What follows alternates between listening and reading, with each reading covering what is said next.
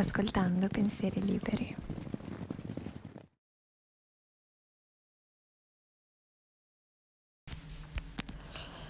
Ok, allora, qualche ora fa c'è stato il colpo di Stato nel Campidoglio, comunque nel congresso americano,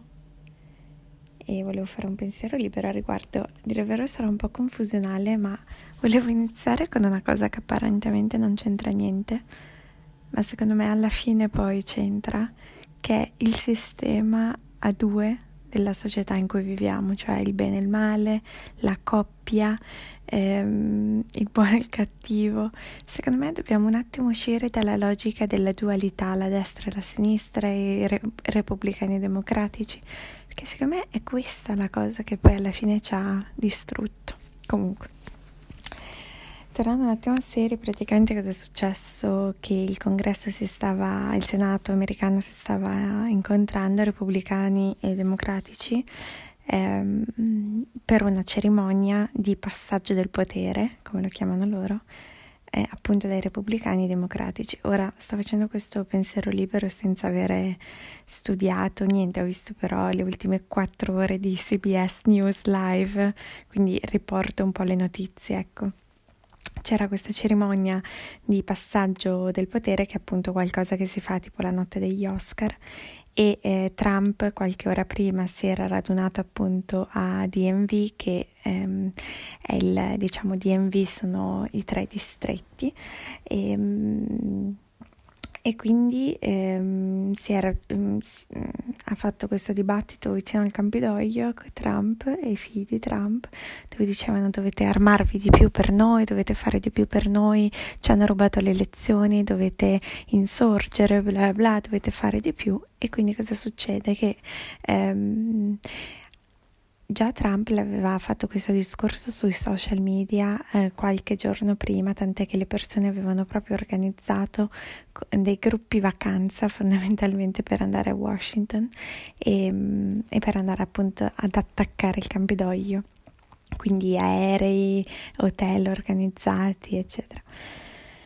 Cosa succede? Che poi una volta che arrivano lì non c'era comunque, non si sa come mai l'esercito e i poliziotti non si fossero preparati a questa protesta dei supporters di Trump che si sapeva ci sarebbe stata, mentre quando c'era la protesta, anche quella organizzata dei Black Lives Matter, è, ha, hanno mobilitato praticamente tutto l'esercito degli Stati Uniti,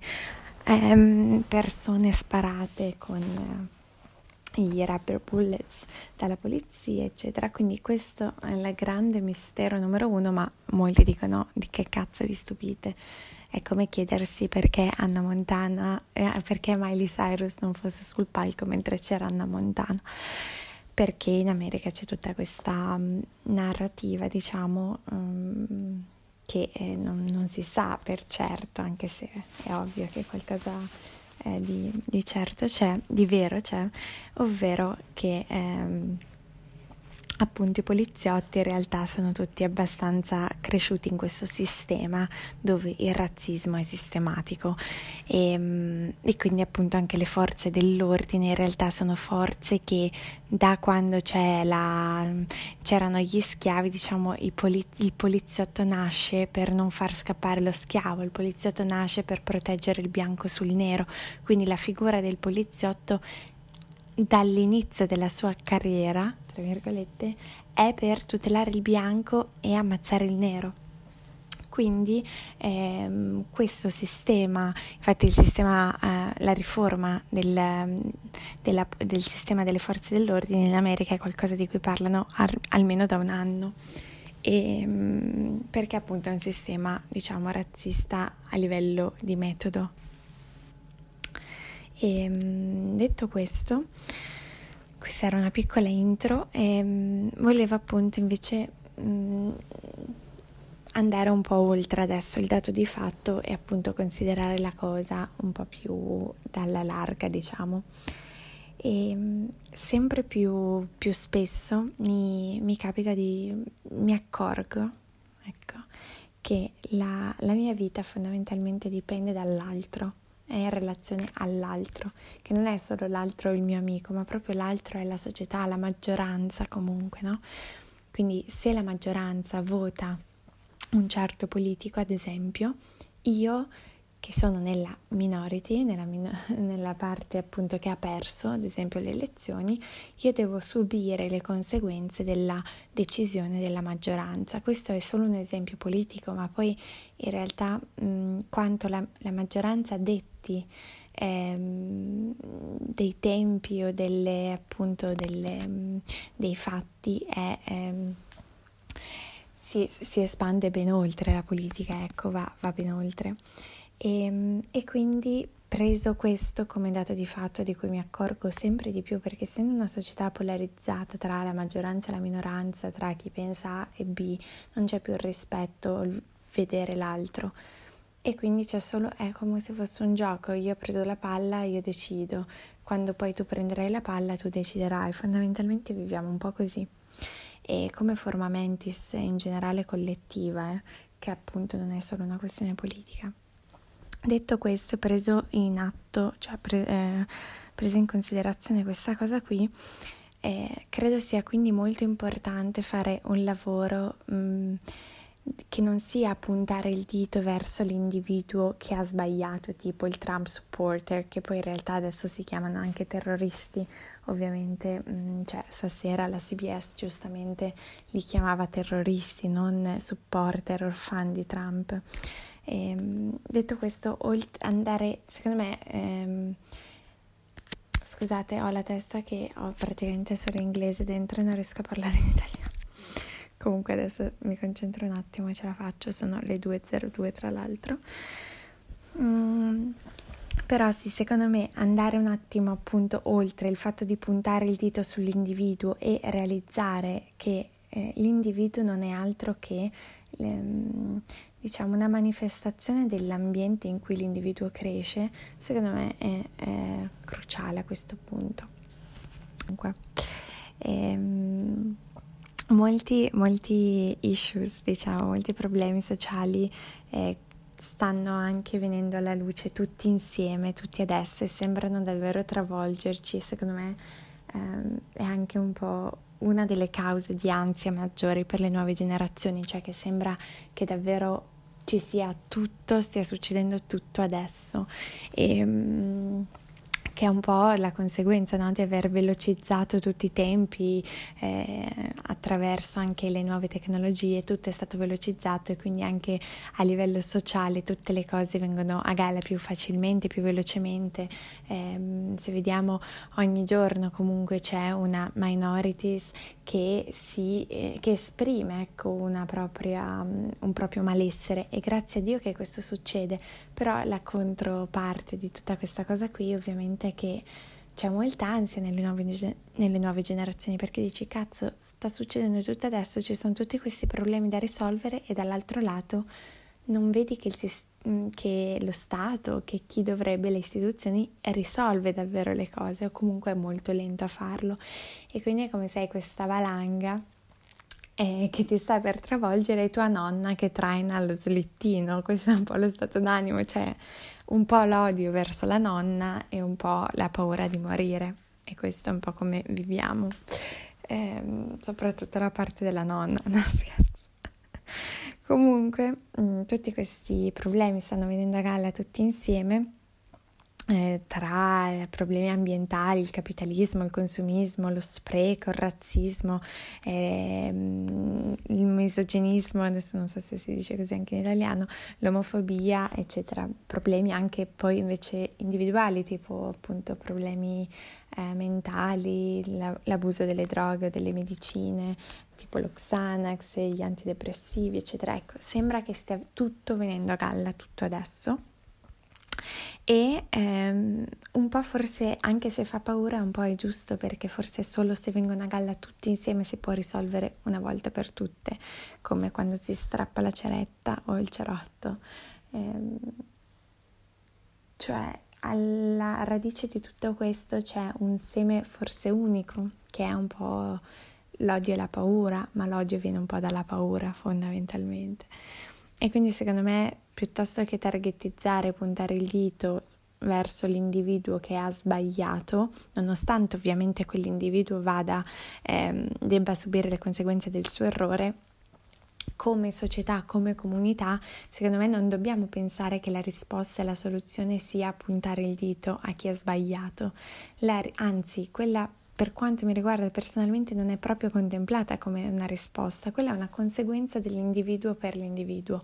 A livello sociale la risposta deve essere iniettare qualcosa di nuovo, ehm, mettere qualcosa di nuovo e di positivo all'interno della società. E questo secondo me sembra forse banalissima come cosa, ma parte dall'educazione, dalla scuola e dalla cultura, dai centri culturali, dai musei che si limitano a fare mostre e a mettere dei quadri al muro, ma poi fondamentalmente per la comunità non offrono granché, non offrono workshop, non, non offrono senso di unione, non offrono crescita per le menti che sia davvero alla portata di tutti e non di quelle elite che già comunque i canali per ehm, gode- far godere la propria mente ce li avrebbe, eh, o comunque i salotti dove, dove fare discorsi wow, ce li abbiamo già, cioè i musei devono essere più alla portata degli altri, della comunità, devono essere proprio luoghi della comunità. E le scuole, cazzo, le scuole si deve iniziare dalla scuola a introdurre ehm, scrittrici donne all'interno dei corsi di letteratura, ma sin dall'elementare, quando si fa italiano, non è possibile che non si studi mai un'autrice donna, perché questo porta sempre poi e instaura il seme del pensare che le donne non hanno voce, che quindi le donne sono oggetto, oggetto di desiderio degli uomini di cui abbiamo letto i testi, oppure oggetto di odio. E quindi le donne sono l'oggetto, il bersaglio di qualcosa che l'uomo decide. Perché? Perché le, dalle elementari noi sentiamo solo le voci di scrittori uomini. Quindi si deve iniziare dalla scuola, si deve iniziare dalla storia, parlare di colo- colonialismo, parlare della storia reale delle cose, non che Colombo arriva e scopre l'America, wow, ma che Colombo arriva e stermina nativi americani che erano lì da secoli e secoli. Bisogna parlare degli schiavi non come se eh, fosse un film hollywoodiano, eh, bisogna parlare delle cose per quello che davvero sono stati i fatti e eh, abbracciando, tra virgolette, la natura violenta dell'essere umano, perché solo abbracciandola e riconoscendola la possiamo oltrepassare. Se pensiamo che nella storia ci sono stati gli eroi sul cavallo bianco e i soldati che fanno fighi e non abbracciamo mai invece la parte tragica, trucida e violenta della storia, non la sorpassiamo mai. Quindi secondo me la scuola è importante, è cruciale e adesso idealmente idealmente, utopicamente, noi non andremmo in piazza a odiare i supporters di Trump, noi andremmo in piazza per chiedere delle riforme alla scuola, per chiedere più soldi alla scuola, più soldi alla cultura, perché dobbiamo secondo me smetterla di combattere le cazzo di conseguenze. All'inizio del Covid, appena c'era stato il Covid, tutti noi, dentro di noi, o la maggior parte comunque sapeva che il problema era l'uomo è cattivo con l'ambiente o comunque abbiamo sbagliato nei confronti dell'ambiente. Il virus è stato provocato dalla deforestazione, da questo, da questo da questo. Avevamo le idee chiare. Dopodiché new, le news, i media ci hanno distratto da quello che era l'idea chiara, ci hanno, fatto, ci hanno portato esasperato a questo conteggio delle vittime, adesso il conteggio dei vaccini, ma ci esasperano sempre di più verso l'esterno e verso e ci portano sempre più lontani rispetto a quello che noi sappiamo essere la causa e dobbiamo tornare alla causa, smettere di analizzare le conseguenze basare le nostre vite sulle conseguenze. I morti del vaccino, i morti del Covid, no, per carità, non del vaccino, i morti del Covid sono delle conseguenze a un virus di cui la vera causa l'abbiamo subito insabbiata, come la causa del razzismo, come tutte le altre cause, perché a noi ci piace insabbiare il dato di fatto iniziale e poi montare storie sull'inutile che viene dopo. Non, facciamo, non continuiamo a farlo, cioè targetizziamo per favore in un... Eh, in uno sforzo unico e collettivo targettizziamo l'obiettivo. L'obiettivo è educare la community, mettere amore nella community, anche se è difficile, anche se quelle persone le odiamo, quelle persone in realtà hanno solo avuto informazioni diverse da noi, non hanno scelto di sapere quello che sappiamo, cioè non è che hanno le stesse informazioni che abbiamo noi e hanno scelto di andare contro, hanno delle informazioni diverse dalle nostre, quindi eh, pensano realmente in modo autentico che quello che stavano facendo fosse giusto, che, fosse, che ci fosse qualche senso logico. Per destrutturare quel senso logico si può solo puntare appunto sulla logica, sull'informazione, sull'educazione, cioè adesso faranno porteranno alla deriva anche tutta questa storia, la porteranno alla deriva con Trump sì, Trump no, ehm, cioè andrà tutto sempre più alla deriva e non ci si ferma mai sulle cause iniziali. Secondo me dovremmo puntare di più sulla scuola.